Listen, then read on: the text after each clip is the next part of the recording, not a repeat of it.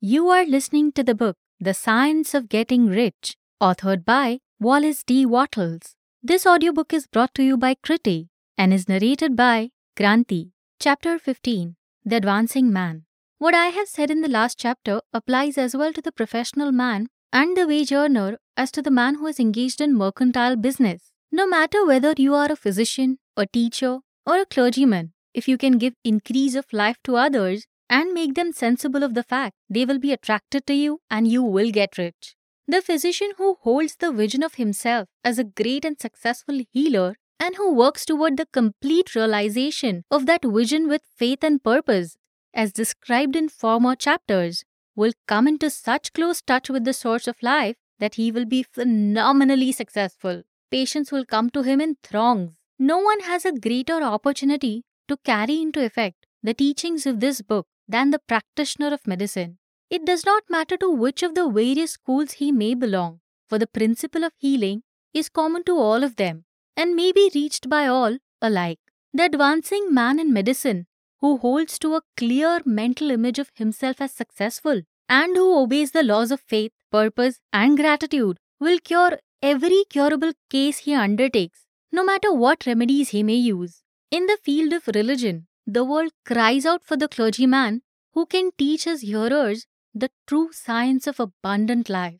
He who masters the details of the science of getting rich, together with the allied sciences of being well, of being great, and of winning love, and who teaches these details from the pulpit will never lack for a congregation. This is the gospel that the world needs. It will give increase of life, and men will hear it gladly, and will give liberal support to the man who brings it to them. What is now needed is a demonstration of the science of life from the pulpit. We want preachers who can not only tell us how, but who in their own persons will show us how.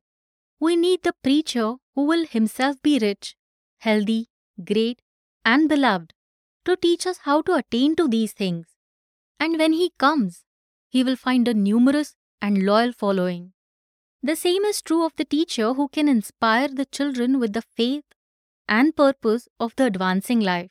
He will never be out of a job. And any teacher who has this faith and purpose can give it to his pupils. He cannot help giving it to them if it is part of his own life and practice. What is true of the teacher, preacher, and physician is true of the lawyer, dentist, real estate man, insurance agent, of everybody. The combined mental and personal action I have described is infallible. It cannot fail. Every man and woman who follows these instructions steadily, perseveringly, and to the letter will get rich. The law of the increase of life is as mathematically certain in its operation as the law of gravitation. Getting rich is an exact science. The wage earner will find this as true of his case as of any of the others mentioned. Do not feel that you have no chance to get rich because you're working where there is no visible opportunity for advancement, where wages are small and the cost of living high. Form your clear mental vision of what you want and begin to act with faith and purpose. Do all the work you can do every day and do each piece of work in a perfectly successful manner. Put the power of success and the purpose to get rich into everything that you do. But do not do this merely with the idea of currying favor with your employer in the hope that he or those above you will see your good work and advance you. It is not likely that they will do so. The man who is merely a good workman, filling his place to the very best of his ability and satisfied with that, is valuable to his employer. And it is not to the employer's interest to promote him. He is worth more where he is. To secure advancement, something more is necessary than to be too large for your place. The man who is certain to advance is the one who is too big for his place and who has a clear concept of what he wants to be, who knows that he can become what he wants to be, and who is determined to be what he wants to be. Do not try to more than fill your present place with a view to pleasing your employer. Do it with the idea of advancing yourself. Hold the faith and purpose of increase during work hours, after work hours, and before work hours. Hold it in such a way that every person who comes in contact with you, whether foreman, fellow workman, or social acquaintance, will feel the power of purpose radiating from you, so that everyone will get the sense of advancement and increase from you. Men will be attracted to you, and if there is no possibility for advancement in your present job, you will very soon see an opportunity to take another job. There is a power which never fails to present opportunity to the advancing man who is moving in obedience to law.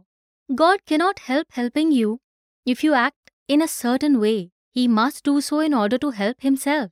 There is nothing in your circumstances or in the industrial situation that can keep you down.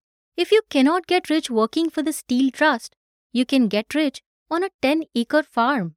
And if you begin to move in the certain way, you will certainly escape from the clutches of the Steel Trust and get on to the farm or wherever else you wish to be. If a few thousands of its employees would enter upon the certain way, the Steel Trust would soon be in a bad plight. It would have to give its working men more opportunity or go out of business. Nobody has to work for a trust. The trust can keep men in so called hopeless conditions only so long as there are men who are too ignorant to know of the science of getting rich or too intellectually slothful to practice it. Begin this way of thinking and acting, and your faith and purpose will make you quick to see any opportunity to better your condition. Such opportunities will speedily come, for the Supreme, working in all and working for you, will bring them before you. Do not wait for an opportunity to be all that you want to be. When an opportunity to be more than you are now is presented and you feel impelled toward it, take it. It will be the first step toward a greater opportunity. There is no such thing possible in this universe as a lack of opportunities for the man who is living the advancing life. It is inherent in the constitution of the cosmos that all things shall be for him and work together for his good, and he must certainly get rich if he acts and thinks in the certain way. So let wage earning men and women study this book with great care and enter with confidence upon the course of action it prescribes. It will not fail.